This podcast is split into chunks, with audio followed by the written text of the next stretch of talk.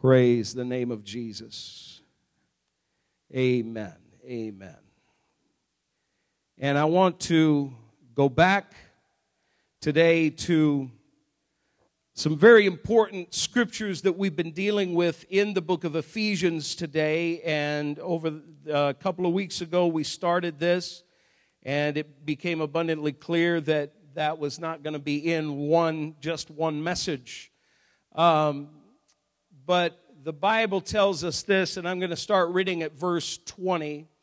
It says, You, however, did not come to know Christ that way. Surely you heard of him, and you were taught in him in accordance with the truth that is in Jesus. You were taught with regard to your former way of life to put off your old self. The old self has nothing to do with the new life, folks. Absolutely nothing to do with it. The old self has to be taken off as it were if it were, picture it as a coat, as something that is tattered, it's torn, it has holes in it, it's not going to keep you warm, it's not going to do really anything for, for you. You've got to take that off. Let's continue reading. The Bible says about the old self, which is being corrupted by its deceitful desires, to be made new in the attitude of your minds, and to put on the new self, created to be like God in true righteousness and holiness. Therefore, each of you must put off falsehood and speak truthfully to his neighbor Speak truthfully to his neighbor, for we are all members of one body. In your anger, do not sin. Do not let the sun go down while you're still angry. And do not give the devil a foothold. He who has been stealing must steal no longer, but must work doing something useful with his own hands that he may have something to share with those in need. Do not let any unwholesome talk come out of your mouths, but only what is helpful for building others up according to their needs, that it may benefit those who listen. And do not grieve the Holy Spirit of God, whom you were sealed with, whom you were with whom you were sealed for the day of redemption. Get rid of all bitterness, rage, anger, brawling, and slander along with every form of malice. Be kind and compassionate to one another, forgiving each other just as Christ in God forgave you.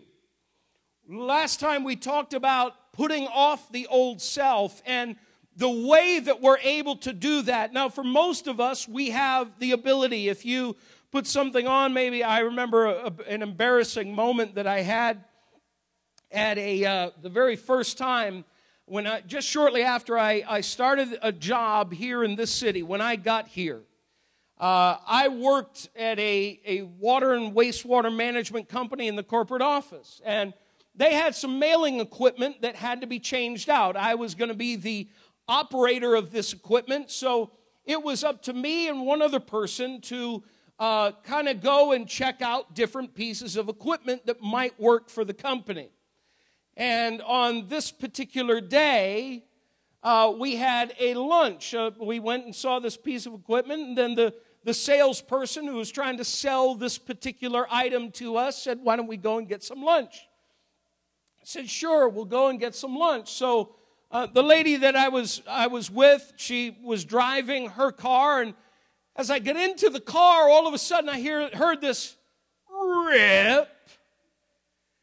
And Unfortunately, the rip was in the most conspicuous place that a rip could occur. The seat of my pants just split. And I, you know, it was it was kind of an embarrassing thing. She didn't hear it, but I knew what happened. Now, mind you, we were on our way to the restaurant.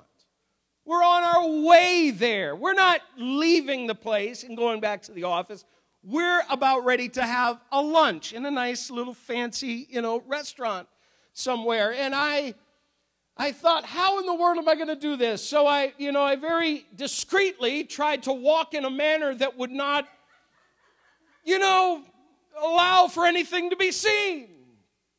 And somehow I fooled them until finally I'm in the car and I'm on my way back to the office with my coworker and I said I said, you know, you've only known me a short while. I just started here at the company, but I got to tell you, I'm going to get out of your car and I'm getting into my car and I'm immediately going to a store because I just split my pants. Now, I, w- I had the ability, I had the power to get rid of the old and get into something a little more roomy and new. And I was able to do that. We have the power, folks, to get out of that which is constricting. You've got to understand the old self, it might feel comfortable because that's where you came from, but I got to tell you, it's not going to protect you from anything. In fact, it's going to hurt you more than it's going to help you. You've got to put off the old self. Now, I went and I, I, there was a store right down the street. I went into this place and I said, I need pants now and they they fit me into some nice new pants and i went back to work for the afternoon and all was well everything was fine i have that power. I have that ability. You and i brothers and sisters need to recognize that the holy spirit has given us the ability to put off the old self and to get rid of that which you do not need. In fact it is something that will work against your ability to live the way that God has called you to live. The last time we talked, we talked about the fact that we needed to let the Holy Spirit control our minds. That the Holy Spirit had to be in control of our minds. This time around, we have to understand not only that He wants to control our minds, but He's got to control our mouths as well. We're going to talk about some of these things that we see in these verses of scripture that I read.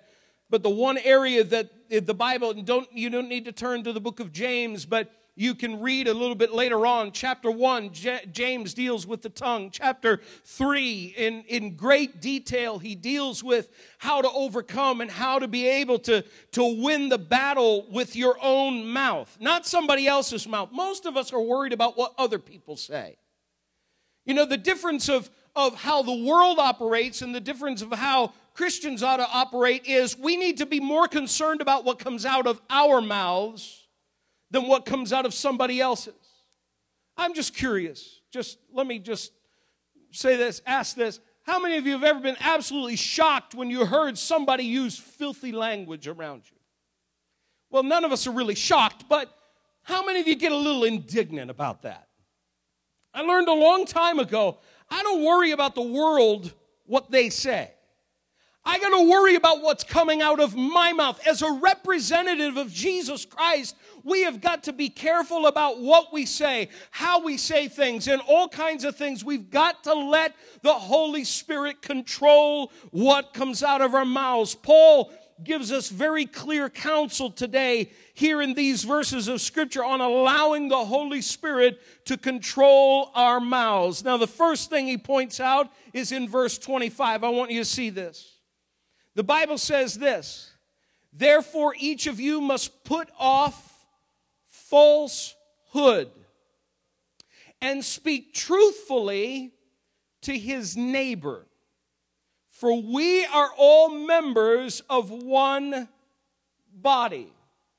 Now, the first thing that we've got to do when we're letting the Holy Spirit control our mouths is we got to leave the lies. Lying has become woven into the fabric of our society to the point where it is an acceptable practice. It is something that you can do, that you're allowed to do. In fact, it's even encouraged in some circumstances. Not only that, we've sort of taken the idea that you know, the lie isn't bad at all. We have color codes for the lie, right? There's the white lie, there's, you know, the little gray lie, there's the green with the purple polka dots lie, there's, there's the striped lie. then this really bad lie. You know, we, we've, got, we've got it all nailed down as to, you know, the categories and, and what it is that we're, listen, folks, at no time in Scripture does the Bible ever commend lying. It's never spoken about in a positive kind of light. In fact, lying is seen as something that is equal to what we would call the big sins. I know it would get quiet here. I know there's we got a few people out today and missing and everything, but you can help me along with the amen and or or if or you can help me with an ouch. I don't care whatever you want to say. If it hurts you, then just ouch. Go ahead. Just, you know, but, but talk to me. Let me know you're still awake. I know some of you are tired. I, I get that. My wife and I have been up for three nights now with sick children. So we, we get the tired part. But you know, lying is never ever commended in Scripture. It's never put in a positive light. And for many people who would try to justify and say it's not a big deal, you've got to understand that much of our economic disaster that we have been experienced for the last three plus years is all because of lies.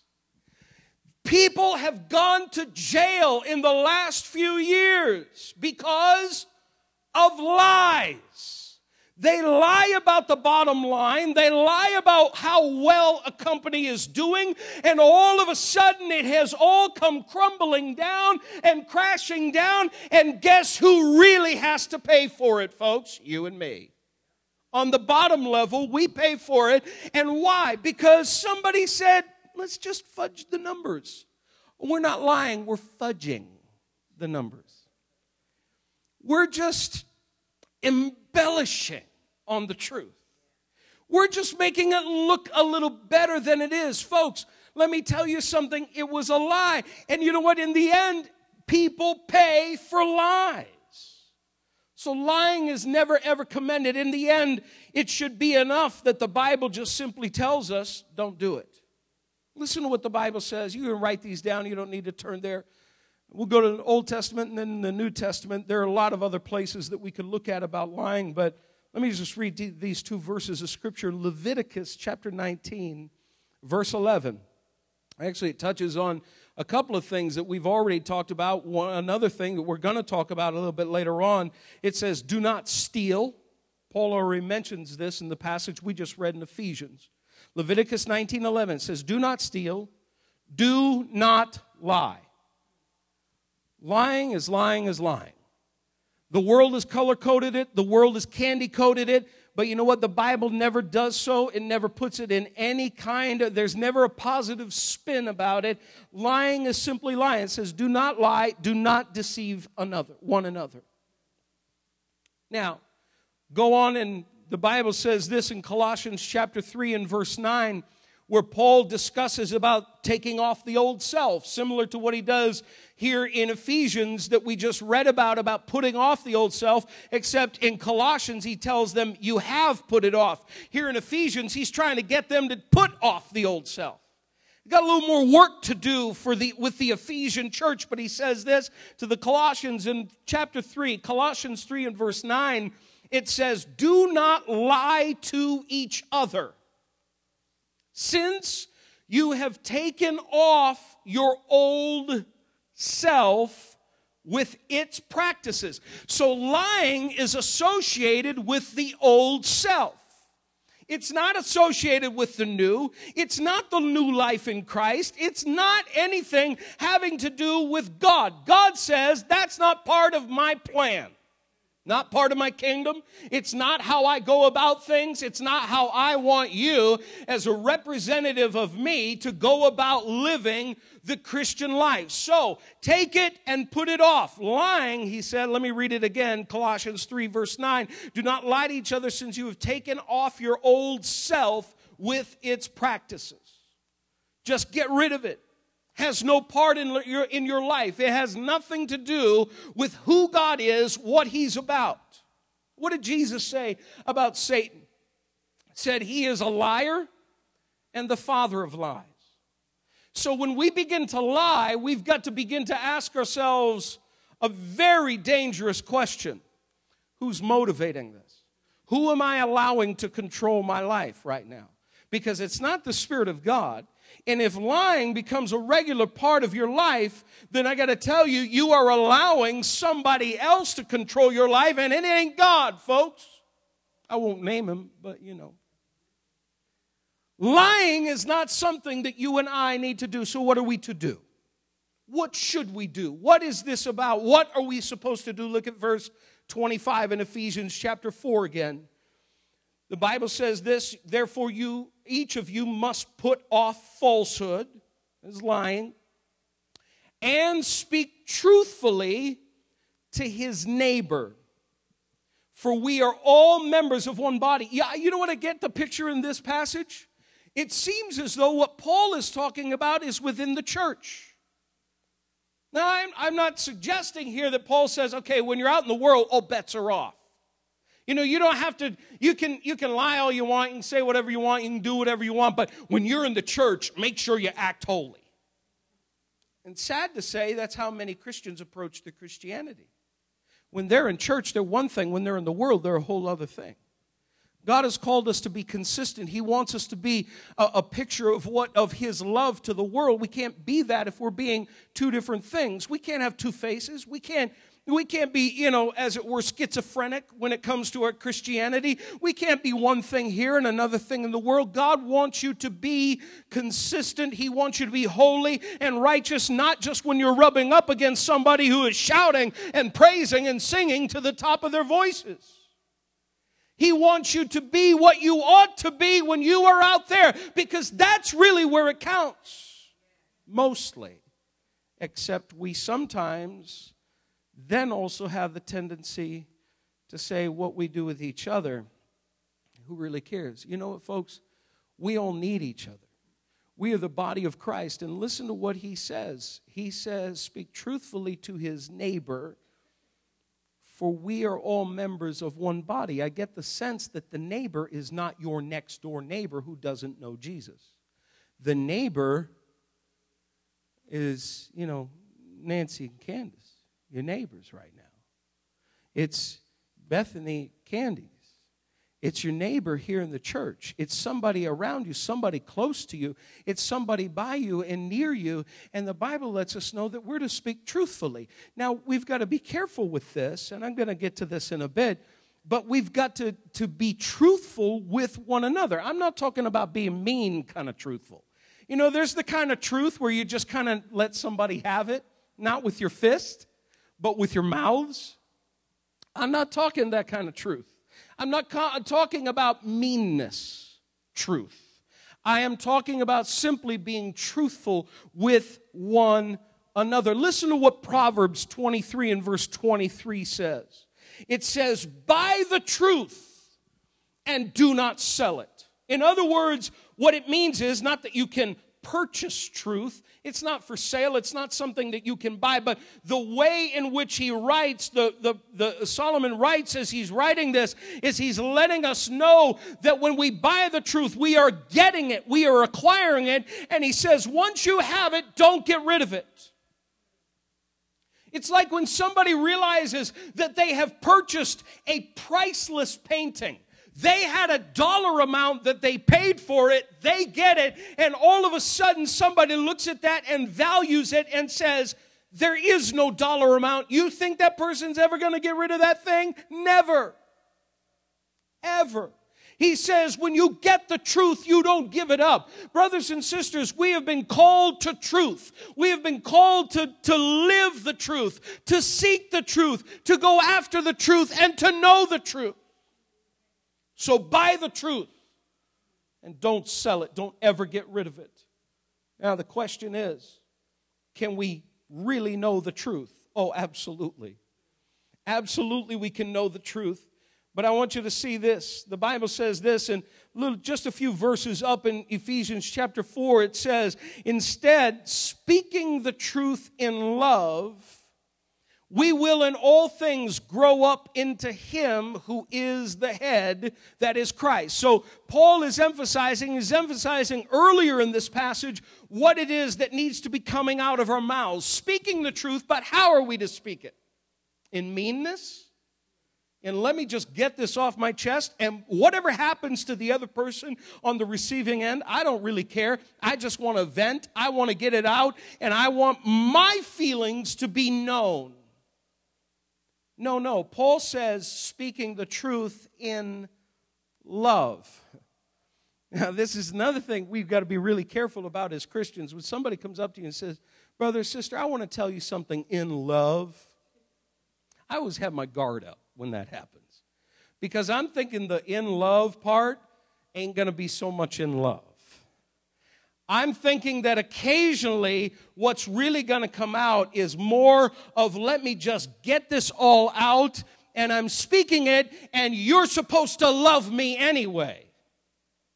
That's not really what Paul is talking about. Paul says when we deal with one another and we speak the truth in love, we need to be speaking it in a way that will not allow any damage to be done to the person on the receiving end. Anybody follow me? You know, we're to look out for each other.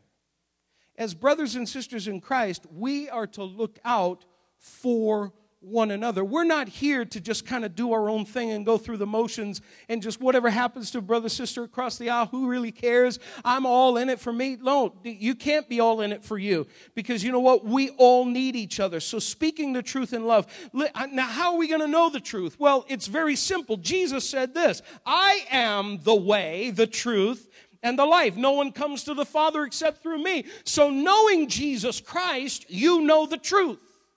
This is the part of religion that the world can't seem to swallow. It doesn't like the idea that there are not many paths to get to God, that there could only be one way. But listen, for those who would say there are many ways, you are in fact calling Jesus a liar. He said, I am the way, the truth, and the life. And not only that, how else are we going to know the truth? Jesus said these words as he was praying that high priestly prayer over his disciples in John 17 and verse 17. He said, Sanctify them by the truth, your word is truth. So, the more you get into the scripture, the more you get into the word of God, then the word is going to sanctify you and you are going to know the truth. This is why it's not just enough for us to take the word of God and say, well, you know what? I'm going to just sit it on the shelf and I'm going to go to church on a Tuesday night or I'm going to go on a Sunday and I'm going to hear the word of God. And that's enough. No, no, no, it's not. We've got to get the word into us.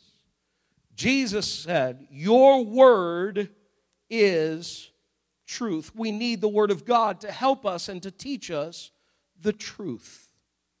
The truth about life, the truth about Him, the truth about His love, the truth about one another, the truth about how we're to live, all of these things to teach us the truth. He said, Your word, Lord, is truth.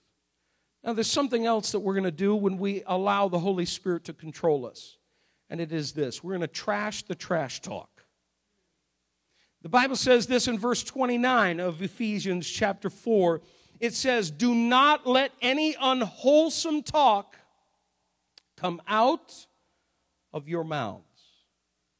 Do not let any unwholesome talk come out of your mouths. For those of you who wonder what unwholesome means, according to the original language of Scripture, you could translate it as bad, rotten, or decayed. Now, we can think about all kinds of language in the world that we live in that is bad, rotten, and decayed. So, the unwholesome part, brothers and sisters, we have got to guard our mouths and guard what comes out of our mouths. You know, it's become acceptable to just be filthy in our country. You know, the filth is just all over the place. And I've even heard, I, I remember this one coworker on occasion, an individual who used to actually bring her Bible. And she didn't have a tiny little Bible. She had a Bible that was bigger than this. And she'd bring her Bible to work, set it on the side of her desk, and then the filth and the foul would just fly. And I used to think to myself, be in or be out, one or the other. Don't be both. Don't try to be both because the Bible says here don't let any unwholesome, filthy, foul, kind of bad, rotten, decayed, unwholesome language come out of your mouth. If you want to serve Jesus Christ, don't be making it a habit that you got to fit in with the rest of the crowd with what you say. You don't have to fit in. Jesus didn't fit in, and he told his disciples from time to time, You're not going to look like you fit in either, fellas. But let me tell you something the word I'm going to put in your mouth is going to help you and deliver you in the time where you need it. Don't let any unwholesome talk come out of your mouth. Don't allow the devil any kind of foothold in what you say and how you say things. Brothers and sisters, I realize that we live in an age of grace, and most of us just say, Well, I just asked Jesus for forgiveness. Why are we going to be asking Jesus for forgiveness for something that he has given us the power to be able to overcome? Why are we going to have to sit there and say, Oh God, forgive me, when He really doesn't have to forgive you? He's given you the ability to never have to give in to the nonsense. So, put off the old self, trash the trash talk. Now, part of the old self, for us to look at it and understand what it looks like, look at verse 31. Let's jump down there, verse 31, and we got to see also how our mouths can affect our Christianity. The Bible says this get rid of all bitterness. We already talked about that. Rage, we talked about that, and anger. Brawling, which sounds like just fighting, period. And slander. Slander, along with every form of malice. Slander usually comes out of an intent to harm another individual by injuring their character. In other words, you got to talk bad about the other individual. And usually, when you talk bad about somebody and you put them down, it's nothing more than a reflection of your own heart. You think for a minute that somehow it is you, you have them all figured out.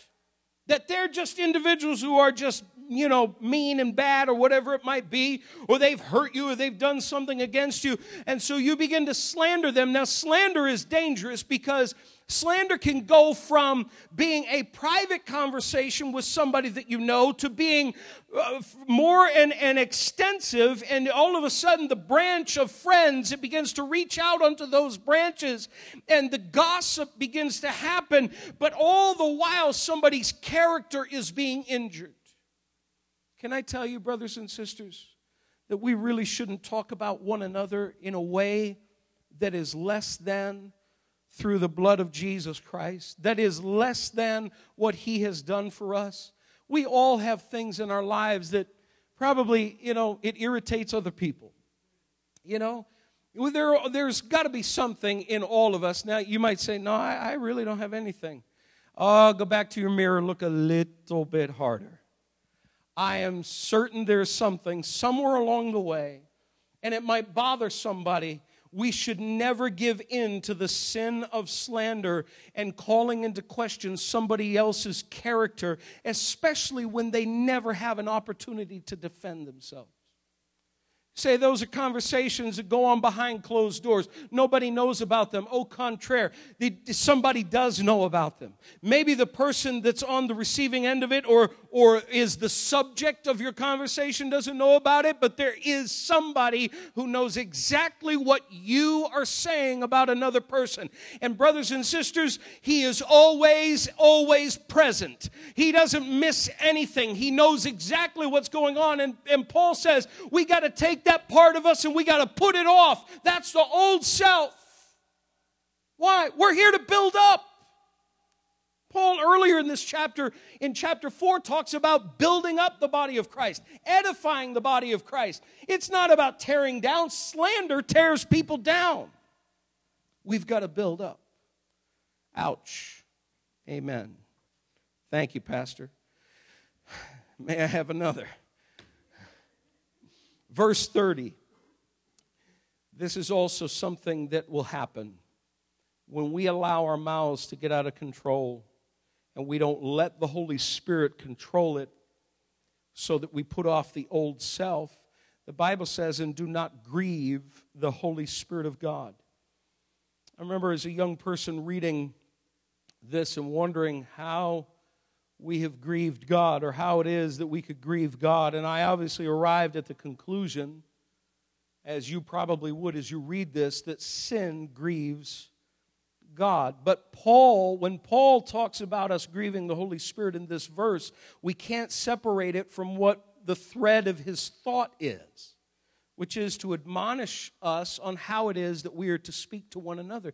Do you know that when all of a sudden anger and frustration and slander and gossip and all kinds of crazy things begin to come out of our mouths about another person in the church or somebody else in the body of Christ, do you know that that does absolutely nothing for you, for the other person, for the church? And in fact, the Bible seems to indicate here that it grieves God that we can grieve the Holy Spirit as a result of what it is that we say that the Holy Spirit will feel hurt. This is how we know the Holy Spirit is considered a person. He can be grieved the same way that you can be grieved and you can be hurt and somebody can hurt you. The Holy Spirit can be grieved. How is he how is it done? Listen, most often in our lives we are grieved by what others say. Not by what others do, but by what they say. That's what gets at us the most. The words that come out of somebody's mouth can hurt more than the things that they do. And yet, at the same time, it's the same way with God. God looks at us and says, You're going to slander somebody else, you're going to hurt somebody else. That grieves me.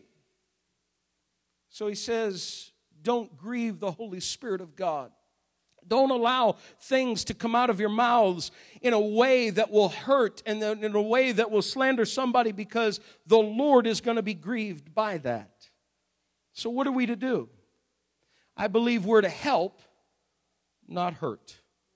We have to help and not hurt. Verse 29 says, back up in verse 29 says, but only what is helpful for building others up according to their needs, that it may benefit those who listen. You know what God has called us to? He's called us to a higher calling than just hurting. He has called us to something that is great, and it's called building others up. And a lot of times, the things that we say come out of our mouths, and all of it, we might not even realize it because maybe we just, we're the type of person who just kind of runs the mouth. But you know, on the other receiving end, we're not building up, we're tearing down. What God has called us to do is He has called us to build up according to their needs. In other words, step back, be a little more sensitive than what we are, and, and begin to perceive what it is that the other individual needs. They might need a word of encouragement rather than a smack on the back. They might need you to come alongside them, put your arm around them, and say, Let me pray for you, rather than a rebuke. See, we Christians are good at rebuking, aren't we? But you know what? God has called us to do something better than that. More than that, we've got to build one another up that it may benefit those who listen. This may refer to a wider group than those who need encouragement at the time. Those who listen are those who are listening now from what's coming from my heart to yours, what I believe that God wants us to understand, that God would help us to be built up. And some of the ways that we're able to do that is by putting off the old self, getting rid of those old ways that we, we like to carry it along behind us. But it's nothing more than a ball and chain. You can't make progress with it, folks. God has called us to minister to one another. We've got to let the Holy Spirit control our mouths. We also have to let the Holy Spirit control our movements. I'm going to hurry through these verses of Scripture, but the Bible lets us know this in verse 28. It says, If it ain't ours, don't take it. It says, He who has been stealing must steal no longer, but must work doing something useful with his own hands that he may have something to share with those in need. If it's not yours, don't take it. The bottom line is God has called us to be honest, to be truthful, and to be productive rather than trying to take that which does not belong to us. It does not belong to us. We don't take it. I know we're not, you know, I don't have a, a church full of thieves here. But every now and then you might see something you like. It might be easy to make off with that thing. You know what, brothers and sisters? That's, that's the old life. That's the old way. That's the old self. If it's not yours, don't take it. I'm not going to spend a lot of time on that. We've got to be productive people. Verse 28 says it again, but must work doing something useful with his own hands that he may have something to share with those in need. God is very interested in the fact that we don't become lazy freeloaders in our world. If you're a believer, I got to tell you, Paul spends time here about this. He also talks to the Thessalonian church about this, of individuals who they had the idea that Jesus was coming so soon that they were just going to move in with another family, sit there, eat all their food, drink all their, their you know, their, their, their water, take up space in their house, consume all that they had because they believed Jesus was coming soon and they were just freeloading. God has called us to work. He has not called us to freeload in our society. He has not called us to be, have a welfare mentality. If we are able to work and we can find a job in this day and age, then we need to go out and lend ourselves to be able to do what the Bible tells us to do. We are to be productive individuals. Amen? Amen. I know that borders on politics, but I, it's scriptural, folks. It is absolutely scriptural. If God allows you to be one of the individuals, he also goes on and say one of the individuals who really prospers, he says, and you have it to be able to share with those who are in need, then he says you need to share with those in need if it goes beyond being able to meet your needs and, and live a, a, a, normal life as you understand it, and you have the opportunity to help out those who are and have genuine needs, are not freeloaders, but they have real needs, then help. Amen? Be kind. We are to be kind. Our movement is to be kind and compassionate. The Bible says in verse 32 be kind and compassionate to one another, forgiving each other just as Christ, in, uh, as in Christ, God forgave you. The word kind means useful or better. In other words, showing kindness to individuals, it might be difficult for you. Maybe you're that high strung, you know, type A personality who just, you know, you charge ahead and, but you know what? God wants us to slow down from time to time. Look at, the, look at somebody who's next to us and realize that maybe they need kindness from us. That they need us to turn to them and be kind. Be compassionate, verse 32 says. Be compassionate to one another. One of the things that we often miss is the fact that we're to be compassionate to each other in the body of Christ. You know, most of our compassion, when we talk about compassion, we're talking about how we are with those who are in the world, those who are lost.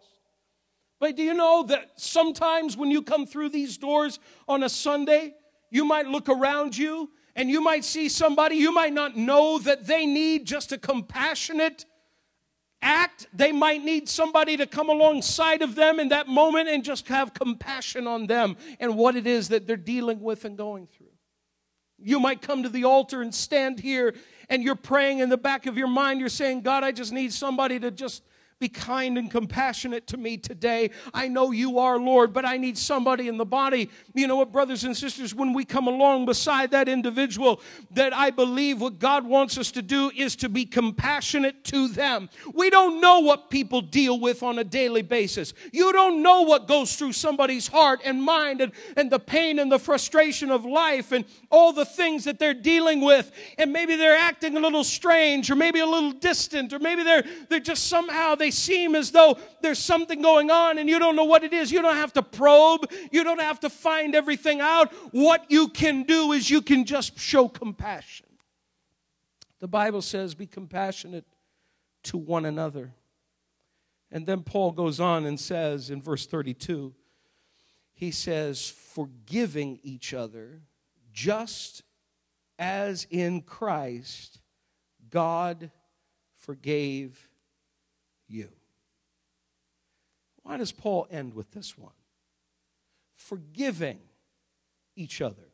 Now, chapter 5, he's going to go on and he's going to talk about being imitators of God, looking like Jesus, how it is that we're supposed to live and looking like Jesus. But he says, really, here's where it all starts it starts with forgiving each other just as in Christ God forgave you. It could have been that he thought to himself that people weren't going to get these things right all the time in their relationship to one another.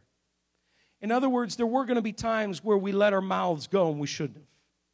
There are going to be times where maybe we were angry. We shouldn't have been angry. Or we were angry too long. We let the sun go down on our wrath. Or maybe it is that how we dealt with one another wasn't Christ like. And, and, and we wounded somebody. But the Bible gives us a solution that when all of that takes place, when somewhere along the way, you've put off the old self, but somewhere along the way, the old self came creeping up again and, and just sort of came out in your, your voice. It came out with something you said or something that you did and, and all of that. So, how are we to react? Well, the world says, nope, that's it. You're done. Move on. No more for you. I am struck by how society is so two faced with that. The other night I was watching a political debate. I'm not one given to politics, you know me. I, I, I get anno- more annoyed with politics than anything else. But I was watching this debate, and one of the Republican presidential candidates couldn't remember an agency that he would, if he were president, was going to cut. Y'all saw that on the news, right? Poor guy, it was painful to watch, really. And afterwards, you would have thought that the guy took out a gun and threatened the moderator. They said, He's done. That's it. You can't make a mistake like that. That's all done. Aren't you glad Jesus isn't like that with us? Aren't you glad you make a mistake? Boom, you're done. Squash you like a bug. I'm done with you. You're gonna, you're just on a one-way trip, an express train to hell. No, God doesn't do that with us. And that's what God is trying to tell us that we can't do that with each other. Somebody makes a mistake, somebody allows the old self to come up and they offend you, they hurt you, they get under your skin, they do something to you. Brothers and sisters, you can't write them off. No, that's not like Jesus. Jesus didn't write you off. Why are you going to write somebody else off?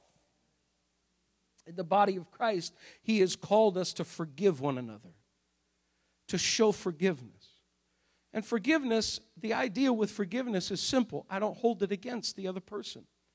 I don't treat them as though they have completely and totally just, just ruined it for me. I don't treat them as though I'm just, you know, I'm never going to let them get close again because they hurt me. Now, if you're in the business and in the habit of hurting, maybe what you ought to do is you ought to get into prayer and say, Lord, help me with this habit. Help me to put off the old self. Because the Bible lets us know that's not part of the new life either. But how are we going to fix it? How are we going to move on? How are we going to live with one another? How are we going to do that when somewhere along the way the old self comes up? Forgiveness. Forgiveness. You see, it's, it's the one thing that disarmed the devil. It's the one thing that disarmed his power over you. God says, you know what? I'm just going to forgive them. They can't be perfect. There's no way that they can fulfill all the law.